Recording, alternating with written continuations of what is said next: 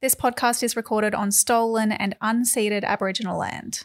We acknowledge the First Nations and elders of this country and we join their calls for justice. Not to body shame you, Tom, Yes. but I hear you have a really tiny penis. How does that not body shame me? How is it not body shaming? Is it body Yeah. shaming? Feels like it definitely is. What what kicked off this discourse? It's come up in Australian politics before with some dipshit being like, okay, but can we stop like making fun of people for having small dicks? and but the latest is because Lydia Thorpe was like in her fight with um, people outside a, a pub where they were, you know, being racist shits to her, and she Yes. referred to the size of their penises. And uh, Dee Madigan was like, okay, but seriously, tweeted something like, can we stop? Not cool. Uh, can we stop doing the small dick thing Mm. as an insult? It's body shaming. It's not on. Like, I, I mean, okay, like I understand there is an I think there is like an anti-patriarchal argument that you know the idea that the size of a penis determines like strength, masculinity, validity of a of a Mhm. person as a as a man, and that's a good thing, and and all of that. Like, yes, that's stupid, but in the scheme of insults and just problems in the world, like making fun of people for having a small dick is not. I'm not that worried. but I don't know, Tom. How do you? I'm sorry. I, I should, as a person with lived experience. God damn it. um, I used to have a bit about it. Tom's like, should I defend myself? Should I Yeah, try don't and say my dick is big, or should I? What road do I go down? I'm doing fine, okay, everyone? Probably not as well as you might think for a six foot three guy, but I'm doing fine, okay? Is that a thing? Are you meant to have a bigger dick if you're I- tall?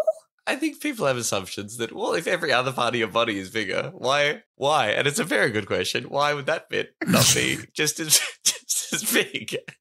I've never really thought about that. I don't know if that's true. Yeah, I mean, I guess like proportionally. But surely it's used like it's it's it's a different thing to like if you just see someone with a small penis and go, ha ha, look at that small penis, and rather than you are a piece of shit or you're a guy who's clearly very insecure.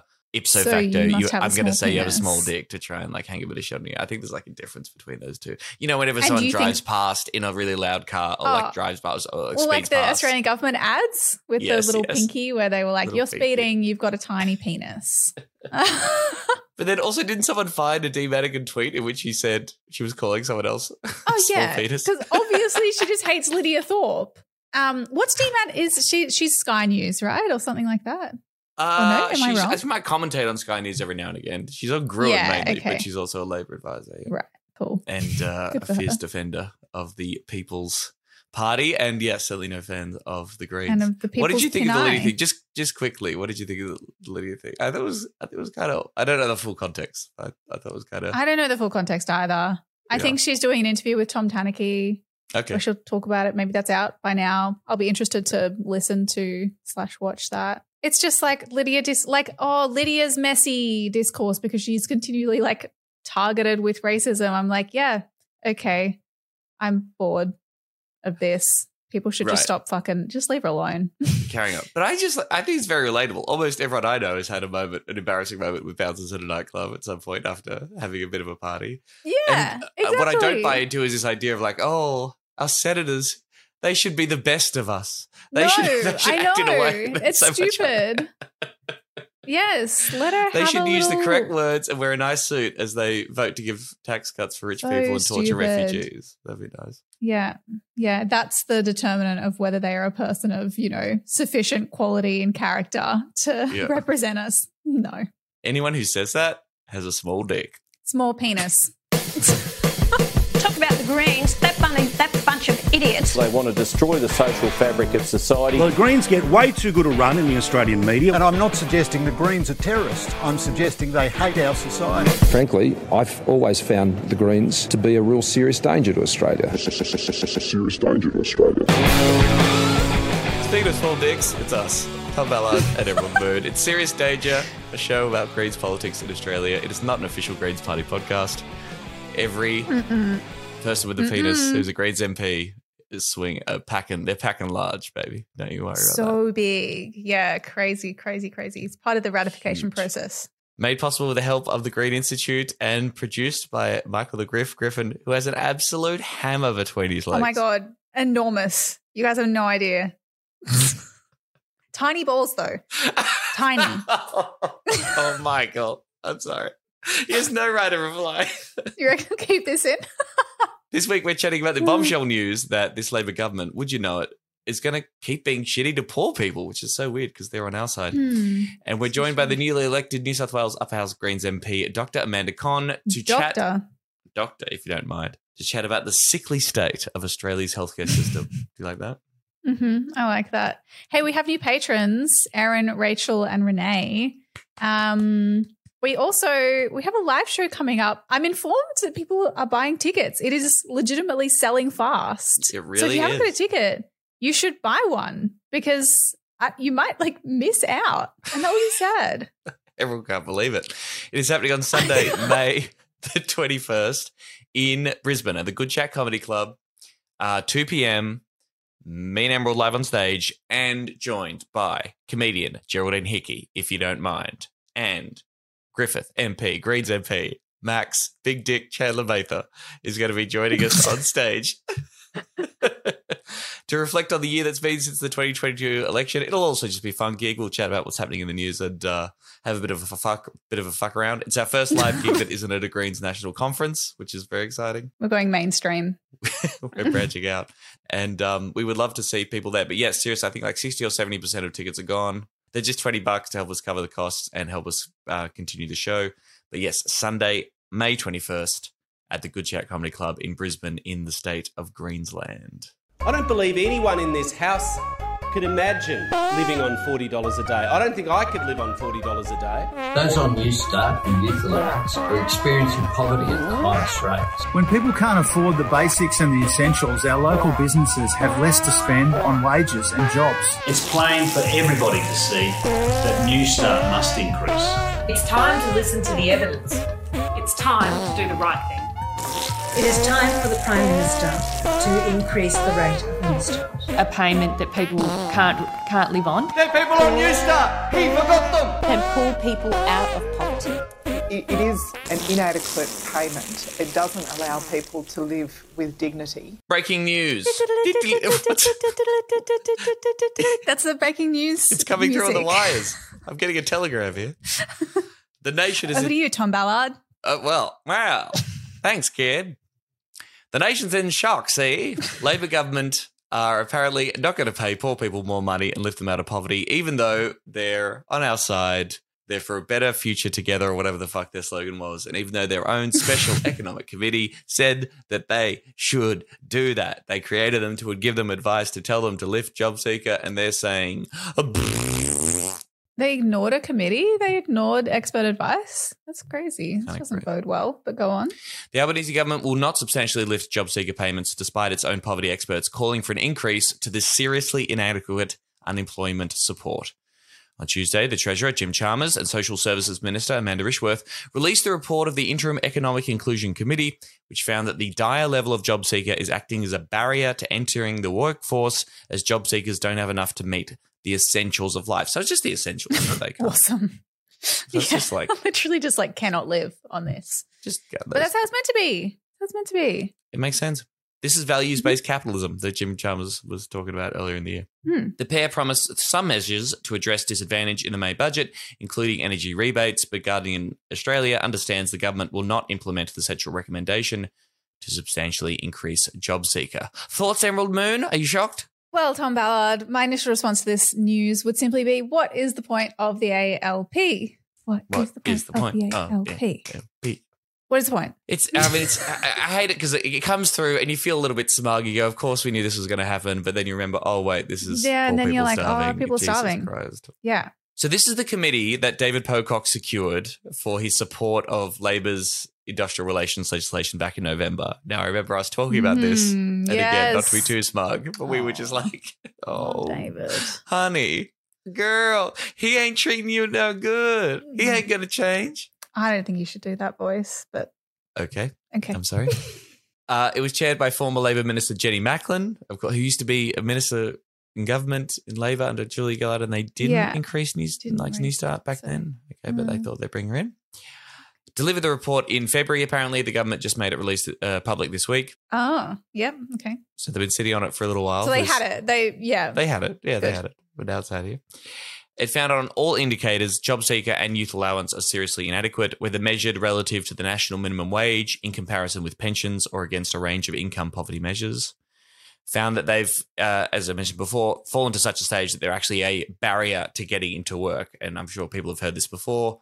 when you are struggling to pay rent, if you're living in your fucking car, if you can't afford the essentials of life, Mm. guess what? You're not amazing in a job interview, or you know these these can be things that can actually hamper your ability to get work and to get ahead. So it's Mhm. actually it's, it's actually worse for uh, for unemployment and people getting back into into work. Yeah. Youth allowance was included, and Commonwealth rent assistance as well, also inadequate. Mhm. And so we know the majority of that is about 508,000 people who are unemployed at the moment who, who will be living below the poverty line. And people are, choo- are being forced to choose between buying medicines and paying rent. And, you know, some recipients were experiencing suicidal ideation because that's how desperate things are. Mm. Remember that about 40% of people on Job Seeker have a disability and 10% are homeless or home insecure. So, yeah, these are the most vulnerable people in our society. Keep that in mind. I mean, I don't know. Like, what do you think of this report arriving at all? With our cynicism of creating this committee originally, I mean, this report is not telling us anything that we didn't already know. What do you I don't of it? think it is, is it? Like we know this. That's what that's what pisses Yeah. me off when, you know, a new inquiry or a committee is developed to inquire on something that has like a wealth of evidence and clear Yeah. Recommendations or solutions that just simply haven't been implemented because there's a lack of political will. Yes. Yes. And the problem, the implication being the problem is we just don't have the facts and we don't have Yeah. a clear idea of how Yeah. this is going to work rather than no. The clear problem is the political calculus, the cowardice of the major parties, Yeah. and their their investment first and foremost to maintain their power and hang into government rather than, you know, do anything that isn't going to win them a lot of votes, even if that means lifting people out of fucking poverty, for God's sakes. Mm, yeah. So specifically, what it was calling for, it was saying that the the base rate of job seeker is currently forty nine fifty a day. So it, you remember back in the day we talked about forty bucks a day. It is higher now, forty nine dollars a day in a cost of living crisis though, and it's been indexed. The committee recommended substantially increasing it by about sixty percent to make it about ninety percent of the age pension. So that would be up to sixty nine dollars fifty per day. So that would just return it to the same relative rate it was in nineteen ninety nine. Okay, so not Mhm. extraordinary uh, ask. It would cost about $24 billion over the forward estimates. But people will know, particularly people involved in the Raise the Rate campaign and the Greens were talking about $88 a day. I mean, that is still well below the Henderson poverty line. So Mm. people would still be living in poverty even with that boost. So Yeah. it's even the crumbs that are being asked for are being rejected out of hand. So relative rate, what does it mean by the same relative rate or was it in 1999? Relative to what? So like allowing for inflation, if if if if it was boosted to sixty nine dollars fifty a day now, relative to inflation, it'd be around where where where it was sitting in nineteen ninety nine. So Okay. so actually, yeah. So over So time, we, not if you're not raising into the rate, account uh, higher cost of living, higher housing costs. That yeah, that's thing. prob- that's probably a good point. Yes, yes, because also inflation doesn't necessarily always factor in It doesn't include the true housing. cost of housing. Yeah, so it's Yeah. fucking nightmare. Uh, The report also called for a refocus on full employment and a major reform of employment services so as to reduce unemployment. So, you know, there's a lot of academics, Ben Phillips from the ANU, who's, who does a lot of stuff and t- saying all the stuff that lots of people have been saying for a very long time. The private provision of employment services is fucking cooked. Yeah. You've got to raise these payments. Um, full employment is good. It's the government's responsibility to get people into work. Do they say abolish private um, job services? Just the reform, please. Major reform. Okay. We can't do anything. We can't critique the idea that the profit motive being introduced into employment services is bad. We just need to reform and regulate it better. Gotcha. Literally yawning. I'm yawning and shaking it. bored. I'm not. No, I shouldn't say that. I shouldn't say I'm bored because like it's fucked up. But like I'm tired. Yes. Maybe that's what I is. Yeah. You can't even with this government. I literally can't. It's labor in its not raising job seeker era. How about no to that? Jim Chalmers of Rishworth said in a statement the Albanese government will always look to provide support where we can to those most in need, where it is responsible and affordable to do so. and weighed up against Hmm. other priorities and fiscal challenges. Oh, always, except when we don't.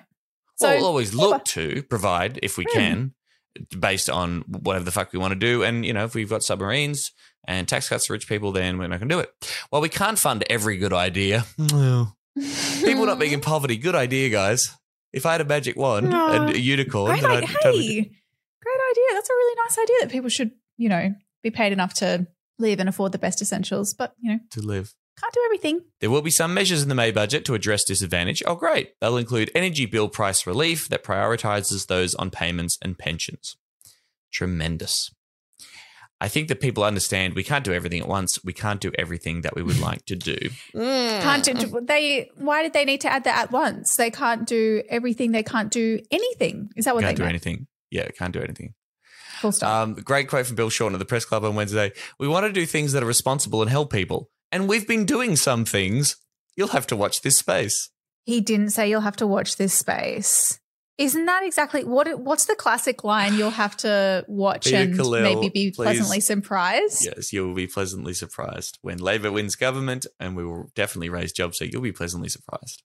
I mean, does that shit even? Does I mean, it, what level of political heat is applied? I mean, as you say, you're bored. We've heard all this before, both the recommendations and also all the critiques from all the usual voices, anti-poverty activists, ACOSS, the Greens. I mean, is it is Hmm. it does any of it cut through anymore, or does Labor just say, "Hey, we can just say we can't do that. We can talk about the trillion dollars in debt, can't do everything, blah blah blah blah blah."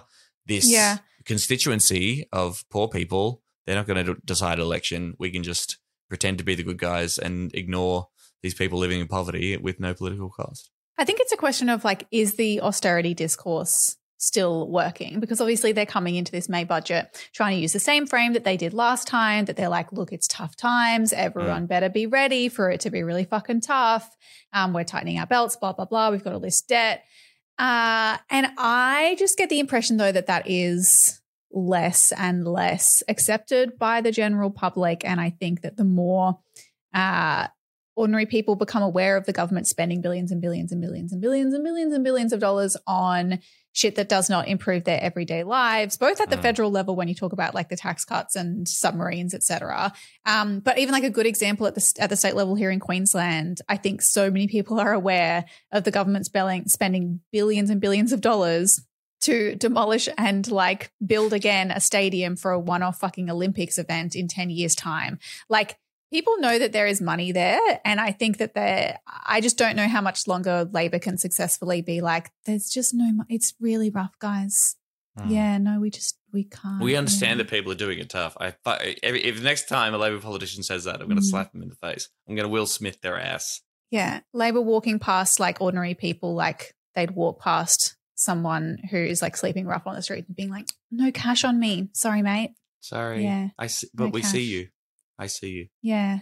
Yeah, yeah.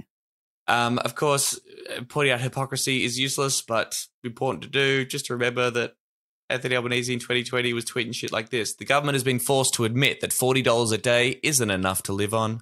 In the aftermath of the pandemic, we can't have people sliding back into poverty because when Australians fall on hard times, we should help them get back on their feet. Oh, what a guy. We should vote for him. This guy should be prime minister. Who was that again? Yes, if others have the power. Billy Bragg, stop fucking pumping this dude up, okay? Oh my god, Billy Bragg. I was my friend Greg, uh, who I work with, was saying that they got in like a shouting match with Billy Bragg. I think maybe at what's that festival that's Woodford? Yeah. Uh, like about labor and Billy Bragg's being like he he wants the same things that you do. Uh, and it's like Is no, that your Billy he fucking doesn't. He's trying to get to the same place you are, mate. What's what accent is Billy Bragg got? Is he He's Irish? No, he's what is he? He's cockney. All right, don't take shit on my sassy black Oh, lady He voice. wants If the gonna, same things you do, mate. he wants the same things. Sorry. I don't know. he wants the same things as you, innit? I'm Billy Bragg. He wants the same thing. He's trying to get to the same place you are, mate. It's Labor Braid. Labor Mm-hmm. Braid is infected. Even because Billy Bragg, you know, knows how shit the British Labor Party is. Like, he's don't you? Can you? Yeah, but it's that thing when you're not in the country. Like it's even it's like how we see New Zealand Right, and right. like then you go to New Zealand and they're like, no, no, our government's really bad too. Like, yeah, it's it's classic. Um, quick pass from David Pocock, the independent senator, rugby, old old hot one one head one neck guy. Um, oh, Tame Impala listener. Oh, okay. He That responded was the shirt that he was wearing when he was. They were like, "Why is he wearing a shirt?" Oh, you sure, know? sure. It was Tame Impala. That's right. Yeah. Yeah. Um, his response to this report is said it, you know, makes it very clear that the case is to raise uh, job seeker. It appears that this Labor government can find extra money for just about anything from inland rail cost blowouts to submarines, but it won't do more to protect the most vulnerable. And I get, I just Now went you're back getting to, it. Yeah, now you get it, dude. but man, I went back to November to when it was initially reported that he got this economic inclusion committee for his support for the IR bill. He described it as a it was going to be a game changer for people living below the poverty line and would ensure the most vulnerable people in our community are no longer left behind. I mean, yeah, he said the government will receive independent expert advice that is made publicly available before each federal bu- budget, looking at how the most vulnerable in our community are faring and what needs to change to ensure we don't leave them behind. Just, do you think he's going to learn anything here? Is he going to, yeah, recognize that Labor is not committed to helping the poor and maybe he should hold out a little bit more rather than doing some horse trading and stuff? I hope so. That's all. Like, I mean, I hope so. Surely he seems smart. Yeah. Come on, Davey. Um, and lastly, the two Labor hacks, of course. I thought this was interesting. PR guy. Two. Just Yeah. a couple of them. Uh, PR guy says, raise the rate. The Albanese government is under pressure to urgently find a way to raise job seeker as Australians face Find a way. extreme hardship and homelessness. It has so far resisted calls to do so, despite Labor MPs publicly calling for raises while in opposition, and then posting a unflattering black and white photo of Anthony Albanese. Hmm. Attacks. This liberal hack PR guy. Yes. Wow. Shilling for the Liberal Party. Oh yes, I have Do everyone want to this. Scott saying- Morrison back in power? Do you want Dutton to win, PR guy? Is that what you want? But the extraordinary division came from our good friend Van Badham. Uh, actually, my friend, not so much Emerald, but I vehemently disagree with her on friend. almost everything, every single day, it seems. she was on the drum on the ABC and was asked the basic question. You know, gosh, all these people on the left, this this expert advice that the government themselves put together to give them advice on the adequacy of payments. They're saying raise the rate. If Labor won't do this basic thing now, when will they do it? When will they possibly raise this rate? Mm-hmm. Well, I think there are a number of things to consider. I mean, the economy is in a very different place than it was before the pandemic. And in the post pandemic reality, we're dealing with the fact that there is actually, there are labour shortages across all industries in Australia. Out where I am in Ballarat, there are uh, businesses absolutely desperate for workers. And that's a third conversation going on. There's a conversation about raising the rate, there's a conversation about creating more unemployed people to, to um, encourage deflation, which is coming from the Reserve Bank, which I obviously, by the way, do not support. And, and there's a third conversation going, well, how are we going to get these workers into these industries so we can make production demands? Well, obviously, the role for government here is more integrated policy that should be based in what I think is the greatest document in Australian political history, which is the 1945 Curtin White Paper on Full Employment, which was the bedrock of Australian prosperity for 40 years, where the government recognised that its role was to ensure that every single Australian had a job available to them if they could do one. And it's getting back to that framework of going, if there are labour shortages, challenges it and yet there is still a pool of unemployed people. What is the government doing to get those people to those jobs? What is that going to involve? Yeah, yeah. Because I don't actually believe it's a neoliberal belief to think that welfare is just about money, that we just apportion money to individuals and they can go and spend it in the market. That's why Milton Okay. Friedman supported universal basic income. What we need to look at is structures and services and something, and this has been talked about recently, like the Commonwealth Employment Service Yeah. that had the responsibility of actually making those relationships between communities of unemployed people and, whoa, so crazy, actual jobs. As you saw there, almost completely ignores the question and then starts to talk about labor shortages and has an incredible take that it is a neoliberal belief that welfare is just about money, that we just apportion money to individuals and they can go and spend it in a market. That's why Milton Friedman supported universal basic income. Um, thoughts You on know that what's one there? you know what's crazy? Like there is something to what she's saying. I think I, we've had this conversation. wait, wait. we've had this Here we go. conversation before when we talked about like ba- universal basic income versus job guarantee stuff. I think, um, and I was talking about like my concern is when people uh, lobby for universal basic income as their like principal or sole demand uh, without looking at yeah like accompanying services uh, and other reforms to reduce wealth disparity wealth inequality um, so if sh like when she says it is a neoliberal belief that welfare is just about money sure Yes. but i don't think that Sure. people arguing to raise the rate are only No. arguing for that and saying that this is all that welfare is like that's No, absolute of course bullshit um, no That's one is saying don't also fund services and like Yes. you know make all these other reforms to improve our, our welfare system so like it's a pure deflection Yes, Milton Friedman wanted to do UBI and then get rid of the rest of the state completely. Yes, so you all just Yeah. have money and take it out the market. But to, to, No. yes, to reduce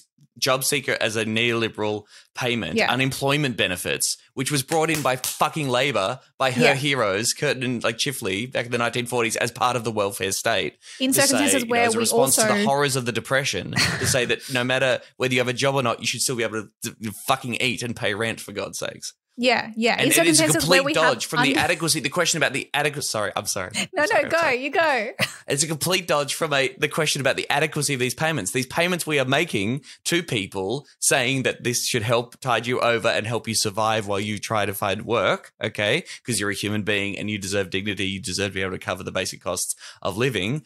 When you asked about raising that rate to make that adequate for human fucking beings, to start bringing in some very highfalutin ideas about the whole concept of just giving money to people is Mm. neoliberal, is a disgusting, a truly disgusting dodge from Oh, Van yeah, Adam it's a real dodge. and completely ignores the whole point of the report, which also was saying that these low payments are actually stopping people getting into work. Right? She says Yeah. we need to talk about services and structures and bring back the Commonwealth there's labor Employment Service. I'm like, blah, blah, okay, Yeah. but in the meantime, just fucking starve, poor people. Yeah, Just starve. yeah. The Labor government doesn't give a shit about you. Sorry. Yeah, because I have the yeah, because like I want to have these like top level philosophical, political, ideological discussions about like what's neoliberal or not, because that's going to help ordinary people. And it's like, okay, you Yeah. can come back to me and talk about like what's a neoliberal conception of welfare and whether it includes basic services as opposed to just like financial payments when you are actually going to ever put any pressure or criticism on labor governments for their drastic underfunding of those services because if you were going to do Yep. that like maybe you would have a shred more credibility when you go and say well then they also can't raise the job seeker rate but it's like when healthcare housing education every other you know part of our social welfare state is underfunded by primarily labor Yep. governments to then argue Yes. that they also shouldn't raise the job seeker rate is just bullshit and then be like it's because i'm a socialist like, Yes. okay really fucking bleak, man. And what was particularly depressing, and you know, a lot of people made this point. Van also wrote a piece about Father Bob, and in on the drum, they immediately pivoted into a discussion about the passing, the very sad passing of Bob Maguire. And that, look, Van was very good friends with Father Bob Maguire. I'm not in any way undermining her grief, uh, or, or, or, implying that that isn't sincere.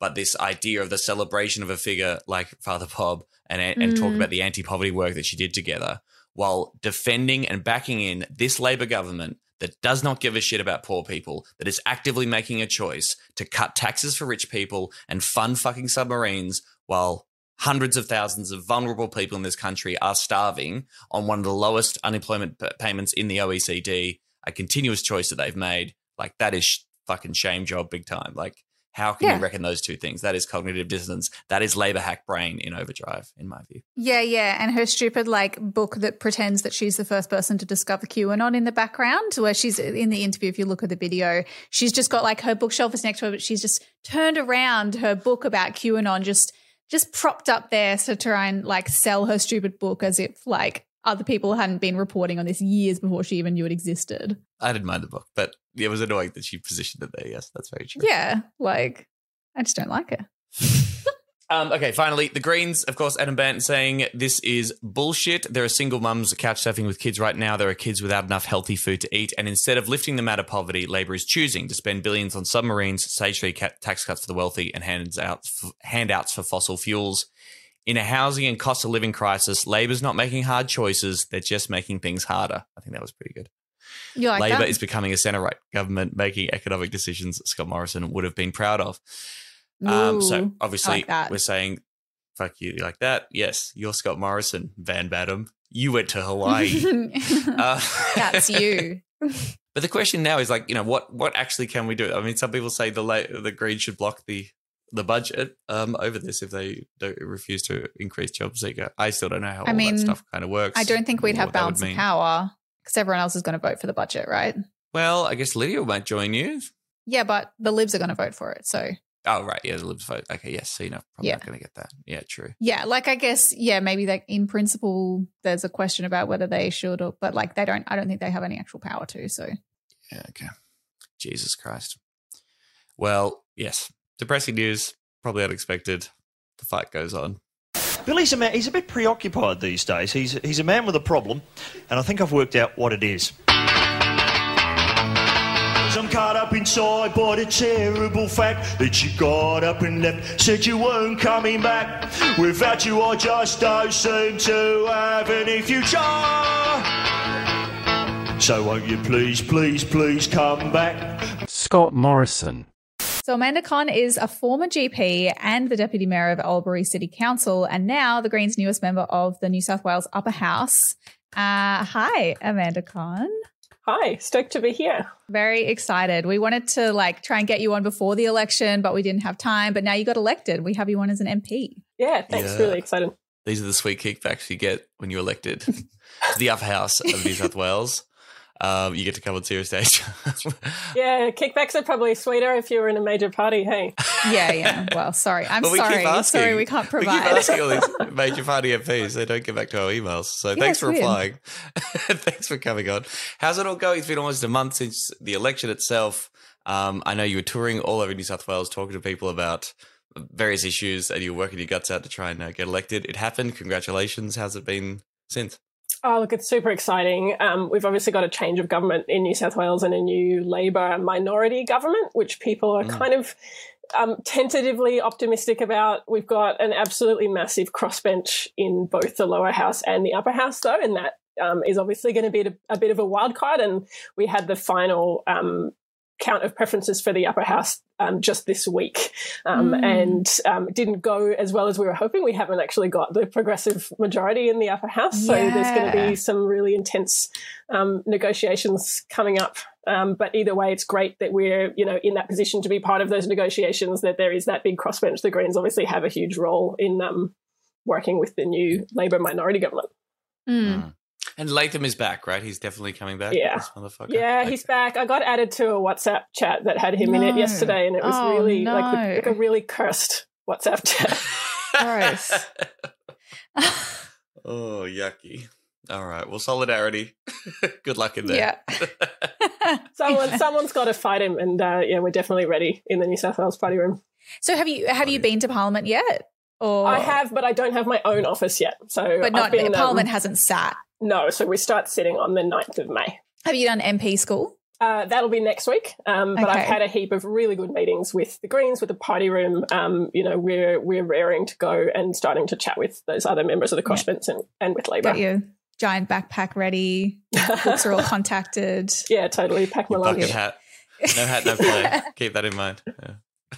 Um, so, so the main reason we wanted to have you on was because you are or were a GP, and we want to talk about healthcare. I had been kind of interested in just a lot of the stuff that's been happening around, you know, uh, reforming Medicare generally, and in particular, yeah, like general practice and what the fuck is going on with general practice and even just this question of you know whether australia actually has a universal healthcare system like we act as though it does because i mean obviously even the basic we talk about the fact that it doesn't cover your teeth or your brain to start so it's not really a universal healthcare system right um, yeah, it's um, it's not universal. Um, Medicare is a system where you get a partial rebate for a private health service. It's not actually Yeah. a public health system, and it functioned that way for a long time. So it, you know, it's implemented with really good intentions, and people could access healthcare somewhat universally for decades. So people feel like it is that way. Um, Mm. But, you know, we're seeing the wheels completely fall off at the moment. Um, you know, during the campaign, hearing from people in every corner of New South Wales who either can't afford to see the GP or are waiting weeks and weeks. We don't Yeah. have enough GPs generally. We don't have enough GPs in the country. Um, Mm. And um, the health system is really going to fall apart over the next few years if we don't fix it. Yeah, I'm, and, and I'm keen to get into all of that. Sorry, Tom. Well, yeah, I was just going to say, just yeah, as a contrast, and this this was a light bulb moment for me recently too. Is like, yeah, in, in the UK they have a national health service, which is a very different prospect to what we yes. actually have here. As you say, it is a insurance scheme or it is a subsidy to privatize the the private provision of healthcare in this country. Now, there are publicly owned and operated uh, hospitals um, that people can access. That's sort of part of the public health care system, which I think does meet that definition. But yes, a very different uh, example than a, a, contrasting example to what they have in the UK, which is the NHS. And in fact, mm. constitutionally, we can't have a national health service. Yeah, because Federal in the nineteen forties, yeah, they can't conscript can't uh, or can't yeah, directly any, provide healthcare. They can only fund it. It's like they can provide these services, but not not so as to impose civil conscription of medical professionals. So you, you couldn't enlist doctors mm. and dentists into a national health service, like according to the constitution. Yeah, look, there were a lot of really complicated politics, um, particularly even when they first set up um, Medicare and and you know the history of why dentistry is not included has so much to do with weird politics from decades ago um, yes. than actually what's best for people right now. Yeah, yeah, okay. And conservative medical establishment, like the the British, yeah. the Australian branch of the British Medical Association, campaigned to try and get this um, this amendment to the referendum that happened in the 1940s on social services. So you had these like Tory people, like doctors, fucking British doctors, the worst kind, you know, actively advocating against the public provision of of medical care and medicines to to poor people. It's it's very depressing. Yeah, history. absolutely. And I did I did just want to add because you mentioned the NHS, like the NHS is obviously not going well at the moment. Yeah, and it's say. kind of it's the example no. that people know for a different yes. way of providing yes. primary care or general practice. But there's heaps of other examples. So Denmark does this really well. Mm. Various provinces of Canada do this really well. So I think it's important to remember kind of the breadth of international examples that we have. Um, and it's the, like the options are not just binary the NHS versus what we have right now. Because there's some things that are great about the NHS, there's obviously some things that are really terrible about the NHS, and we don't want to copy either. Yeah, yeah. So I'm keen to get into yeah the history of of Medicare and and of general practice and what different models could look like, but. First, just wanted to look at the actual problem, the state of healthcare right now. There, there have been a bunch of you know reports into this recently. A productivity commission report released earlier this year, in particular, showed just how many people are like skipping or delaying primary care visits, and, and that would include as well as as seeing a GP. It's like psychology or, or seeing a dentist. Um, doing that because of the cost, and we know that that then has these really significant flow-ons onto state-funded hospital systems, well, also funded by by the feds. But um, we're seeing, you know, more ambulance ramping and we're seeing overcrowded emergency departments and and that sort of thing at the the hospital level because people just show up for something that they can't get into a doctor for or they delay care until it's so bad they need to go to the hospital but in terms of GPs apparently about yeah 3.5% of people had postponed or skipped GP visits in the last 12 months because of the cost and that was up from 2.4% in the previous year so on that, you know, it's growing at, at a quite significant rate.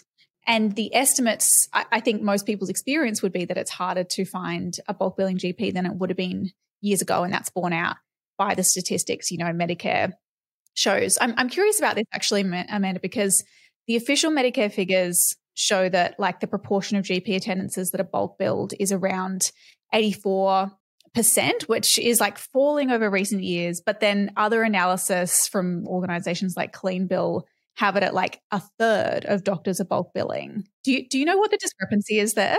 Yeah, so there's some really um, dodgy manipulation of statistics that happens where they look at the proportion of Medicare items that are bulk billed, and that yeah. doesn't mean visits that are bulk billed. So within a single doctor's appointment, you might have three or four different Medicare items that are relevant to that consult, and they might charge you for one of them and then bulk bill the other three. Mm, um, okay.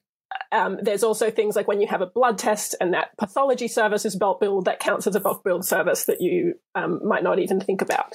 So yes, you can have a really right. high proportion of total Medicare items being bulk billed, um, but that doesn't mean that the visits themselves are bulk billed.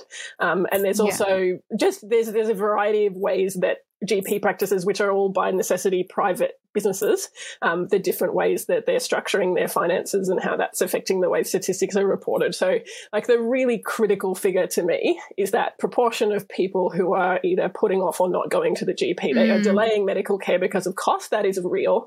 Um, that's borne out in all of the conversations that I've had during the election campaign, and that's the one that we need to focus on.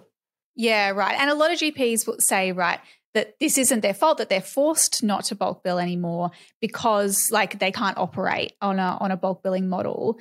I'm maybe, you know, without I don't know if there's a super simple way for folks who don't know the nuts and bolts of of how bulk billing works to explain what they're talking about when they say that and how bulk billing versus having to pay a gap fee works when you go to the GP. Yeah, absolutely. So the Medicare rebate for a standard GP appointment is $39.10. And when your GP bulk bills you, what that means is the medical centre is accepting $39.10 as full payment for the services that they've provided you. And that Mm. has to pay for the doctor's time, the receptionist's time, the nurse's time, the rent, the utilities, the insurance, the medical equipment, um, Yeah. and everything else. So, like, that just doesn't cover the cost of providing the service. So, Mm. um, clinics can't afford to do that anymore. Um, medical centres are being faced um, with the with a terrible choice of closing their doors or not providing care, or charging a gap fee to patients. So charging a fee per consult that's higher than the Medicare rebate. And then you you just get your rebate back from from the government. So there's really two problems with this system. The first one is that the, the dollar amount's just too low, and that was frozen by previous federal governments as a as a Yeah. Budget measure. So it hasn't kept Uh, pace uh, with the cost sorry, of which, which providing party? medical Which party exactly? party was which, it a- which one was it? Which, just, just to party clarify. Sorry, just to Yeah, it was clarify. Labour. It was Labour. It. Oh, Labour's so crazy. Because they're, the they're the ones that are good on health, wanna- I thought. But I okay, thought they they froze. love That's Medicare. They they look after That's Medicare, really- save Medicare. Okay, interesting. Uh, anyway, uh, please carry on. yeah, and look, perpetuated, perpetuated by the Libs for, for you know Yeah. more than a decade. So the the dollar amount itself is doesn't cover the cost of providing medical care. But the second problem is that it's a fee for service reimbursement Mm. model, and that fundamentally disincentivizes care for vulnerable and disadvantaged groups of people. Um, It means that a medical practice financially is incentivized to provide six minute appointments because Mhm. that's that's how you get the most dollars per minute. So if you ever feel like you've been like chuffed off by a doctor Yes. if they're rushing you, like the system is set up to make that happen. And for you know First Nations people, people with mental illness, people with a history of trauma, sexual assault, um, trans and gender diverse people, there's there's whole groups of people that need um, good quality medical care who are the most disadvantaged by that fee for service reimbursement model. So I'm the most excited not just about models that like tinker around the edges and fiddle with the amount or how it's administered, but actually um, like overhaul to actually publicly provide services, particularly for those really marginalized groups of people that need healthcare the most. Yeah, yeah. Because that, I mean, that fee for service model as well, like it kind of, that means that a practice theoretically has an interest in continuing to need to see you. Like it has an interest in ill health in a way. Um, and so there's also discussions about like a, a value based or a, yeah, yeah, a value based model um, where you can somehow have GPs compensated for better outcomes for for patients, um, which I, I'm curious about. But in particular, the the, the fee for service.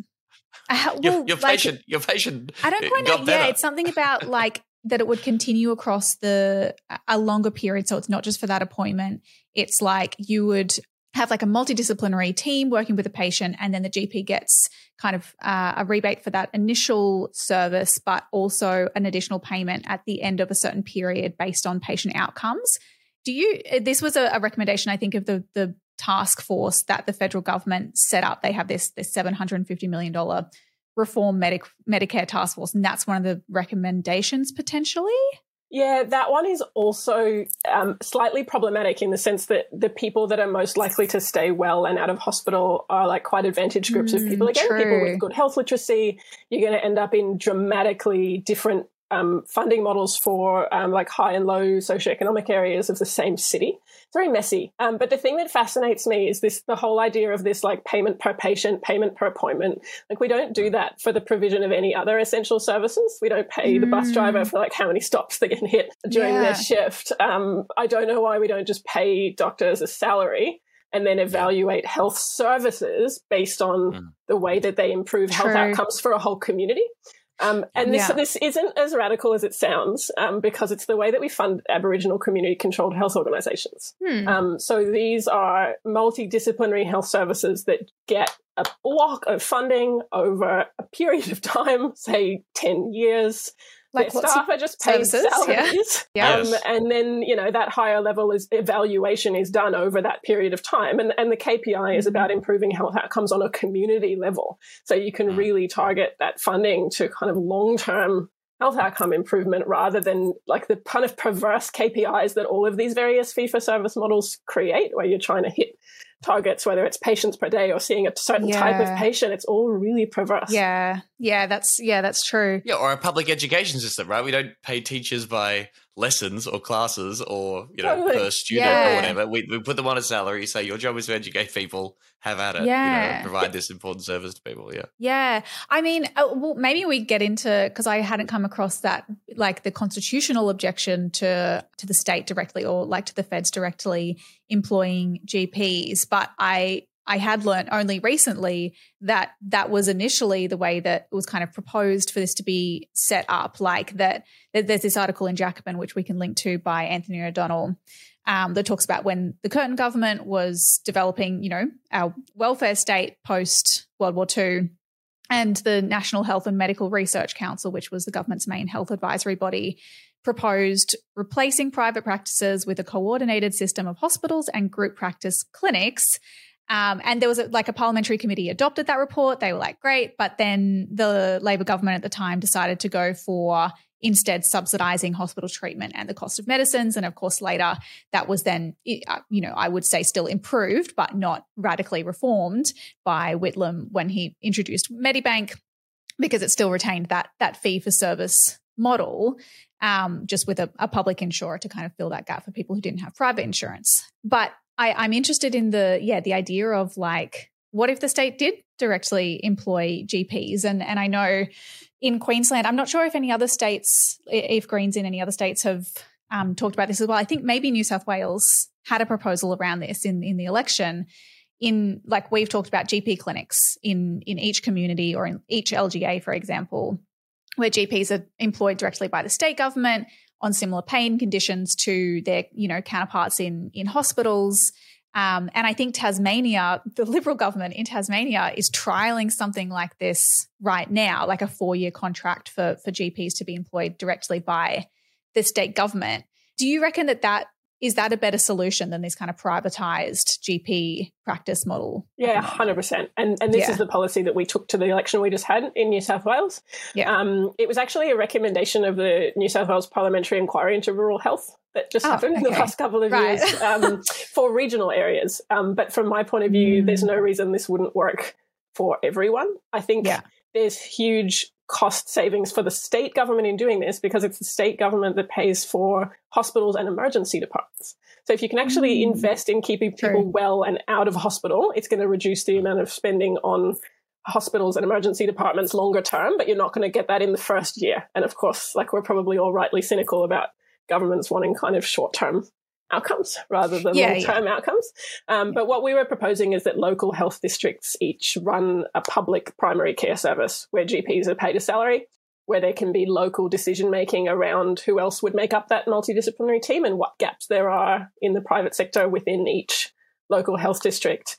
And I think doing that um, at the same time as the federal government looks at, it at its Medicare reforms is Mm. actually a really elegant way of doing it because there's a genuine mistrust of this kind of system from healthcare workers, from doctors. And that's because public services have been either mismanaged or underfunded so many times in recent memory. So I think if the state government leads the way and does a number of these services without replacing all of the GP clinics with this kind of model, it's actually an opportunity to demonstrate that not only does it work and improve health outcomes for the community, not only do patients like using this kind of service, but if we actually look after the staff and make it um, you know, a safe, respectable place to work for healthcare workers, I think that will make the conversation easier down the track of you know what what it's like working in this kind of model because at the mm. moment you, you would have total uproar from doctors and healthcare workers if you if you replaced all GP clinics with this kind of model in the short term and I, and I don't think that's feasible.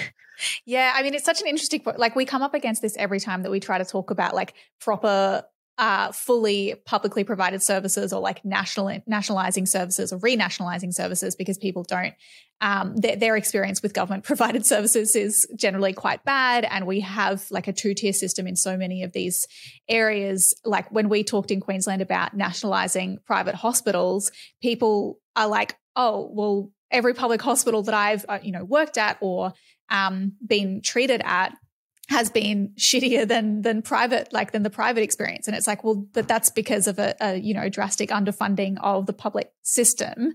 Um, but it's true that i think yeah we might kind of come up against that resistance initially and we need to show that it can be done well and, and should be done well. Mm. and I, I mean i'm also interested i guess the objection uh, as well or one of the reasons that people say we have this crisis of access to GPs is because there is a shortage of doctors generally. And um, I think in Queensland, when we talked about uh, opening GP clinics, we also talked about the fact that, yeah, they would need to be paid commensurate with their um, counterparts in in hospitals because that's maybe one of the reason that people don't go into general practice is because other specialist areas pay better and there's also uh, there's like there's less training apparently there you know as well as the limited rebates and and the lower pay are those the kind of things that you guys were talking about as well in the New South Wales platform when you talked about removing barriers for junior doctors to go into general practice Yeah, that's absolutely right. So we need about 40% of medical graduates to become GPs for the health system to function. And at the moment, only about 10% of junior doctors actually want to be Yeah. GPs.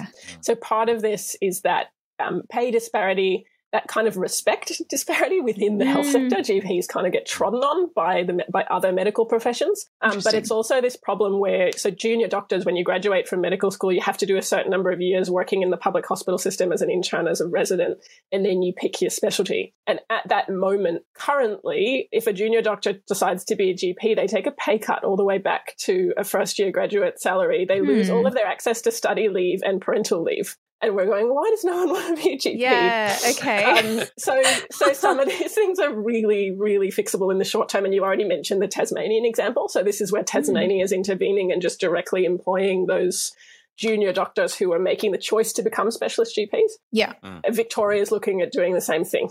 Um, so Yeah, like, that's okay. that's something that the states could do in the short term to try and plug that gap. But then, Yeah. yeah, that that bigger picture of like local health districts actually employing GPs as staff specialists and Yeah. and respecting their expertise, I think is really important to get junior doctors to want to be GPs. Yeah, it's funny because like I think when I initially, you know, uh, became aware of, you know, this idea that there's a massive shortage of GPs, the AMA has warned that by 2031 we'll have a national shortfall of over 10,000 GPs and it's like oh not not enough people are studying medicine but it's actually not that it's that we've got lots of doctors that are graduating but it's what specialty they choose to go into. Yeah, and I think most of the general public just have no idea that general practice is a specialty. Like it's not that we chose Mm. not to do a specialty. It's a it's a minimum of, a, of another four years postgraduate specialist training with tens of thousand dollars of of really difficult exam fees, um, and you know we're recognised by AHPRA as specialist doctors. Yeah. Yeah. I love this idea of a hierarchy within the doctors. Like a a doctor is just an amazing know, person. like He's like so smart and does all these things. But the idea that you go to a, you, you fucking GP. Yeah. That's right. I it is fun, like, and I'm kind of hesitant to say this because you're a former GP, but I also think I get torn between being like, I, I agree. It sounds like GPs have a, a much rawer deal than other specialists. And obviously, the rebate that's provided by Medicare for services has just you know completely failed to keep pace with inflation and i you know rent and power prices and equipment and everything else is is getting more expensive so certainly it would be less and less viable to run a practice but at the same time it's like well the way that our system has been set up is for these these practices to be run as private businesses that are meant to turn a profit. And like fundamentally i don't think they should be able to turn a profit. And so i think that's the other thing as well that i'm cautious of when you know, we see a lot of the the medical um, profession lobbying, particularly from GPs, is kind of like, well, we can't possibly, like, you know, you can't make us pay payroll tax, and and you know, you just need need to pay us more for services. There is a lot of the time less of that lobbying for like a radical reform from some GPs who might want to just continue to run their practice as a business, and I think we need to like separate that out from the calls, you know, socialist demands for like a, a properly publicly funded um, healthcare service, including GPs. Yeah, totally. And you know, this system has set general practices up to fail the way it's set up at the moment. Like it's not a good way of, of providing a, what is an essential public service. So definitely sticking with these kind of higher level system discussions is really important. But then I think when we talk about individual health workers, um, you know, safe working conditions is something that we would all agree is important. Um, Yes, and especially in the public sector. Um, and when you've got, you know, really high rates of, for example, suicide among doctors, Mm. um, when you see what happened to health workers through the pandemic, like actually people feeling safe and respected and doing a reasonable amount of work in their jobs is super, super important. And that's not happening at the moment, particularly for GPs. Yeah, yeah, and and obviously improving that is very likely to mean better patient outcomes. Um, God, yeah, those stories you hear of people going in for surgery and they're talking to their surgeon, and the surgeon is like, I haven't slept for three days. Anyway, let's open you up and let's see how this goes. Like some pretty fucked up stories in that respect. Yeah. Yeah. I mean, I'm, I'm curious as well, in particular. oh, So you said that that uh, GP clinics idea was one of the recommendations of an, an inquiry or, or a task force that was looking at regional healthcare. And I think that's something you focused on a fair bit during the election campaign. Um, I'm keen to hear what you think. Like, ha- what are the problems there with the disparity in access to quality healthcare in urban centers versus the regions? And what should we be doing about it? Yeah, so the reason the um, public primary care clinics came up as a recommendation of this, like otherwise relatively conservative inquiry, is because Mm. lo and behold, a partial rebate for private services doesn't work as a model where you haven't got economies of scale for anyone to set up a business. So, like Mm. under that status quo model, you haven't got people opening up GP clinics Yeah. or pathology services or physiotherapy clinics or any other kind of health service in really tiny towns because you need Yeah. a certain throughput of patients to actually run a business. So Yeah. the the inquiry recognized that and said in those really tiny communities we need to roll out public service provision and that you know they didn't make the link that that's obviously so true in kind of every Everywhere. disadvantaged community that needs better access to healthcare um, Yeah. and not not just small communities so so that's a huge problem in the country um, we obviously have i- insane problems with workforce maldistribution and part of Mm. that's to do with those conditions that you've got this really dangerous cycle happening where rural health workers are dangerously overworked and underappreciated. So they're walking off the job. They're either leaving the profession, moving to the cities, or moving into state. And then the people who are left are even more overworked. yeah. Um, Yeah. So the people that are left, you know, when I was particularly talking to nurses, midwives, paramedics during the election campaign, like they are absolutely at the ends of their tether with their with their jobs. And Mm. these are people who like are passionate about providing healthcare for people. A lot of them are either from the country or have moved to the country because they're passionate about serving their communities. Um, but they've been so thrown under the bus, particularly by like the New South Wales Liberal National Government that we've had for the last 12 years. Um, not implementing things like um, safe nurse to patient staffing ratios that we have in other states. Yeah. Um, so, like, the conditions are really dire for staff. So, we've got a real workforce problem. Yeah, yeah. I mean, I I certainly like living in a city. I don't find it that hard, to be honest, to to find a, a bulk billing GP or to get an appointment if I need one. But I know that's completely different. That is absolutely not the case, and particularly, you know, for areas I, I think you've talked a lot about, particularly for reproductive health care and and things like that. It can be so difficult for people in regional areas. We've talked about this on the show as well before um, to access abortion services and and things like that. People are even traveling interstate, and so there's obviously a whole uh, lot that needs to be done to to close that gap between yeah regional healthcare services, the whole spectrum, and and what's available to people who live in the cities. Any good news coming down the pipeline with this New South Wales Labor government? Mm. Where they, they were certainly making a lot of noise about, hey, let's restore our public services and the New South Wales healthcare is in crisis. What is the Minns Labor government going to be doing for New South Wales when it comes to this kind of stuff?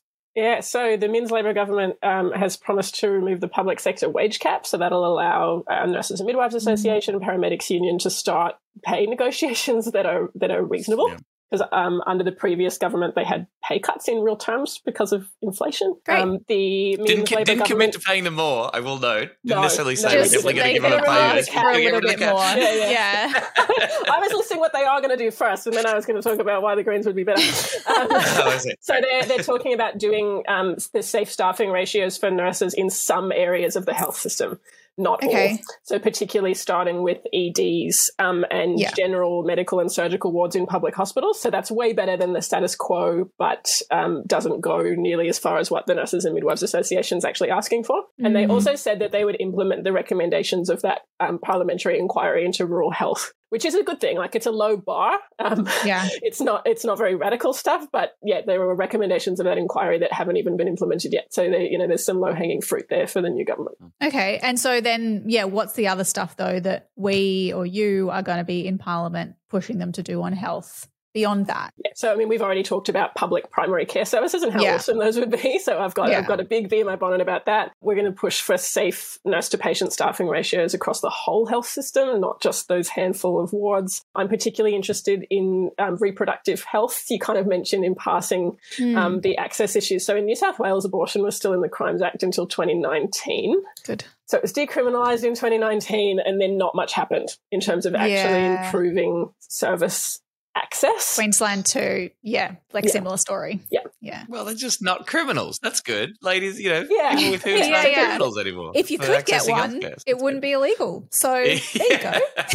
Yeah. So people are either traveling a long way or having to pay a lot of money to access the private system for reproductive health. Um, so there's tons of work Mm. to do there. And then um, also looking at mental health. So New South Wales spends the least per capita of any state on community mental health services. Mhm. We could probably do a whole separate episode about this, but so many of the same problems as general practice. So we've got this Yeah, system okay. of partial rebates in a privatized system where people have to go and find private psychologists, etc. Um, we need to look at bolstering the community mental health sector so people can actually go and see a, like a, a local public salaried service to access those services. in New South Wales is the worst state of all at doing that.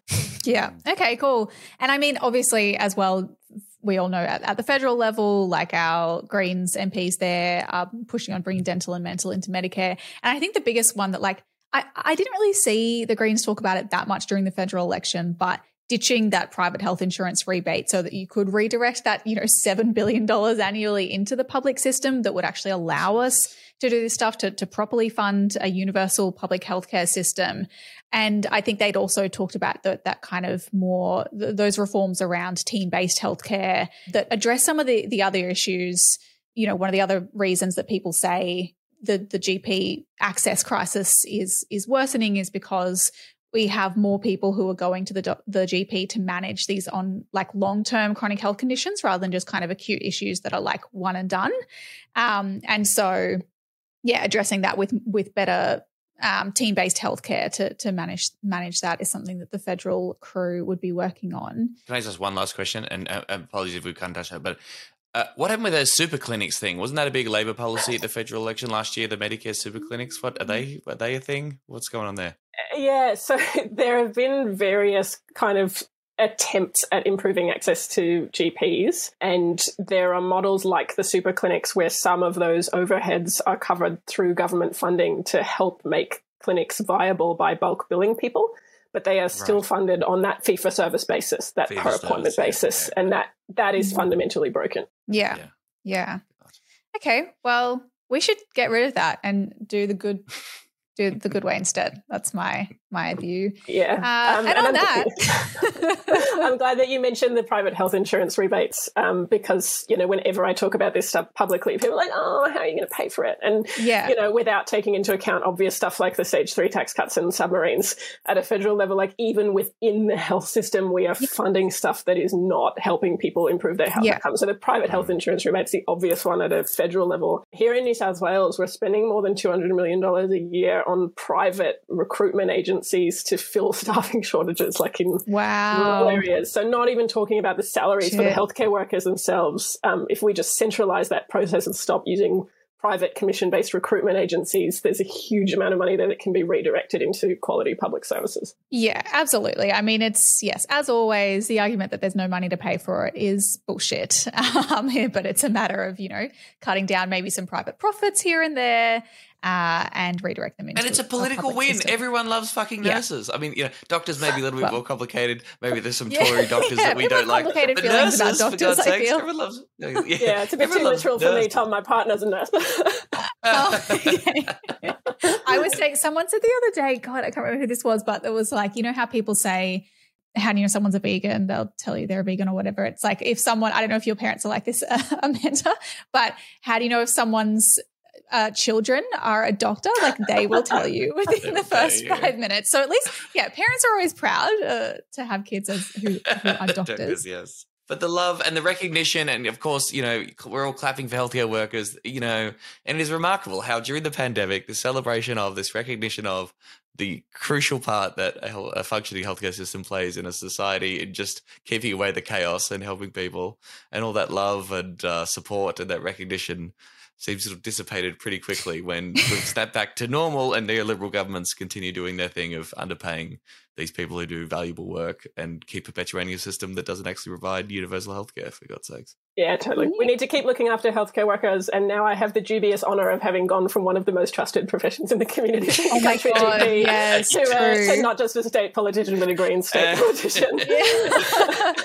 Very sorry about that. The worst of the worst. but good for us.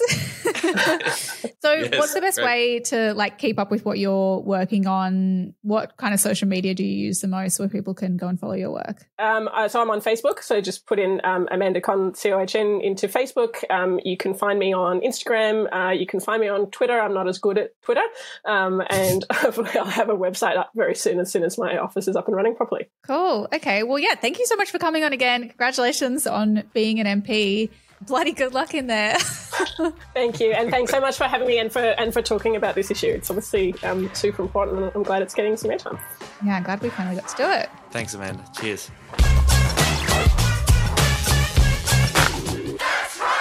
What should people do this week, Tom, if they would like the rate to be raised? Since, as we discussed, people need money. Well, they should invest their hopes and dreams in the Labor Party and uh, trust that. Join the Labor they, Party. They're going to watch this space. That's the call to action this week. Watch this space. Watch space. his face. Yeah, yeah. Sit tight. And I think you'll be pleasantly surprised. no, you can do things. If you're in Sydney, you can join the Raise the Rate rally at Anthony Albanese's office in Marrickville on Friday, April the 28th. This is being coordinated by the good people at the Australian Unemployed Workers Union. Go to his goddamn office, get Billy Bragg down there, uh, talk about the fact that uh, keeping people in poverty is not what a Labor government should be doing. We'll put a link in the show notes for that action. That's if you're in Sydney. Elsewhere in the country, you can always go to raisetherate.org.au. You can join the Australian Unemployed Workers Union as a solidarity member, or as if you're unemployed yourself, you can get involved with them. We love them; they do great Mhm. work. I mean, yeah, Jesus, if this the the anti-poverty social services movement um, can't push things here, then uh, well, well, if the Labor government is going to do this, then it's up it's up to the rest of us to try and push them as much as possible. So, um, auwu.org.au is the Unemployed Workers Union website. Speaking of Jesus, which you said maybe a minute ago, Mm. um, if folks want a little bit of a throwback following Father Bob's death this week, uh, I don't know if if you haven't listened to episode eleven, we interviewed him way back then. I will be honest, it was a pretty chaotic interview. I remember at the time we were like, well, that was interesting, Yes. but it's quite sweet. There's some good shit in there. Episode 11, uh, we'll put a little clip in there now from one of Father Bob's best moments. Vale Bar- Father Bob, Bar the Fob. I'm doing a bit of propagandising by going and saying I want a second uh, passenger bus. We already have one, and it's being uh, used to take people, uh, uh, encourage people to be what's the word? Not exterminated. vaccinated. Is it vaccinated? Well, Yes, vaccinated. You're a vaccine Not ambassador. You can't confuse those two. I've got that little thing on me. Have those little things that were in Doctor Who. Exterminate. Exterminate the Daleks. Exterminate. no, no, no, no. Forget exterminate. No, vaccinate. Good. Vaccinate And, good. and you need to laugh our way through it. Yes. you see, cry and you cry alone. Laugh and the laugh, and world laughs with you. I agree. I just think people should know that the Father Bob Maguire Foundation is not putting people onto buses on and bus. taking them for extermination. I just want to make that really clear to all the viewers and listeners. No. That's not the situation. Vale, Father Bob, uh, rest in power, as it were. I, I got to work with him a little bit through Triple J stuff as well. I mean, yeah, it's, it's hard to say what hasn't already been said by people who knew him much better than us, but so funny, so giving and generous, and a living example of the best parts of the of the Christian faith. Not a living example, Tom, but Well, during when he was alive, a living example of the extraordinary power of community and faith. And even I, I always felt like even as an atheist, uh, not a uh, God bother in any yeah, way. you're a like ferocious atheist. Yes, very annoying, So- uh, obnoxious. Uh. I felt like even Father Bob, Father Bob made room even for me, and there was so much that we could clearly agree on about helping people and stuff. So it's um it's sad that he's left us, but it was pretty awesome that he was here in the first place. And yeah, take a listen back to that insane interview, and remember and thank uh, Father Bob for everything that he did. And remember also to rate and review the show on Apple Podcasts or if you're listening now, if you haven't before, leave us a five star review and a little, you know, some kind words. Doesn't help. Um, people have been being mean to me on Twitter this week and making me sad. So if you leave us a review Oh. saying something nice about me specifically, that will really cheer me up. Um, Don't they know you're the funny one? yeah, just just say I'm funny. Um, anything nice, really, would be really great and appreciated. Uh, you can support the show on Patreon. That would also bring a smile to our little faces. Or follow us on at Serious Danger AU on Twitter, Instagram, TikTok, and YouTube. You can find all the links and stuff at seriousdangerpod.com. Um, or send us an email, hello at seriousdangerpod.com. And just before we go, don't forget to buy live show tickets. If you're going to be in Meanjin, Brisbane on the 21st of May, Good Chat Comedy Club live show with Max Chandler Mather and Geraldine Hickey. It's going to be so good. Buy tickets. Links in the show notes. Thanks, Tim. Bye. Bye. Serious danger to Australia.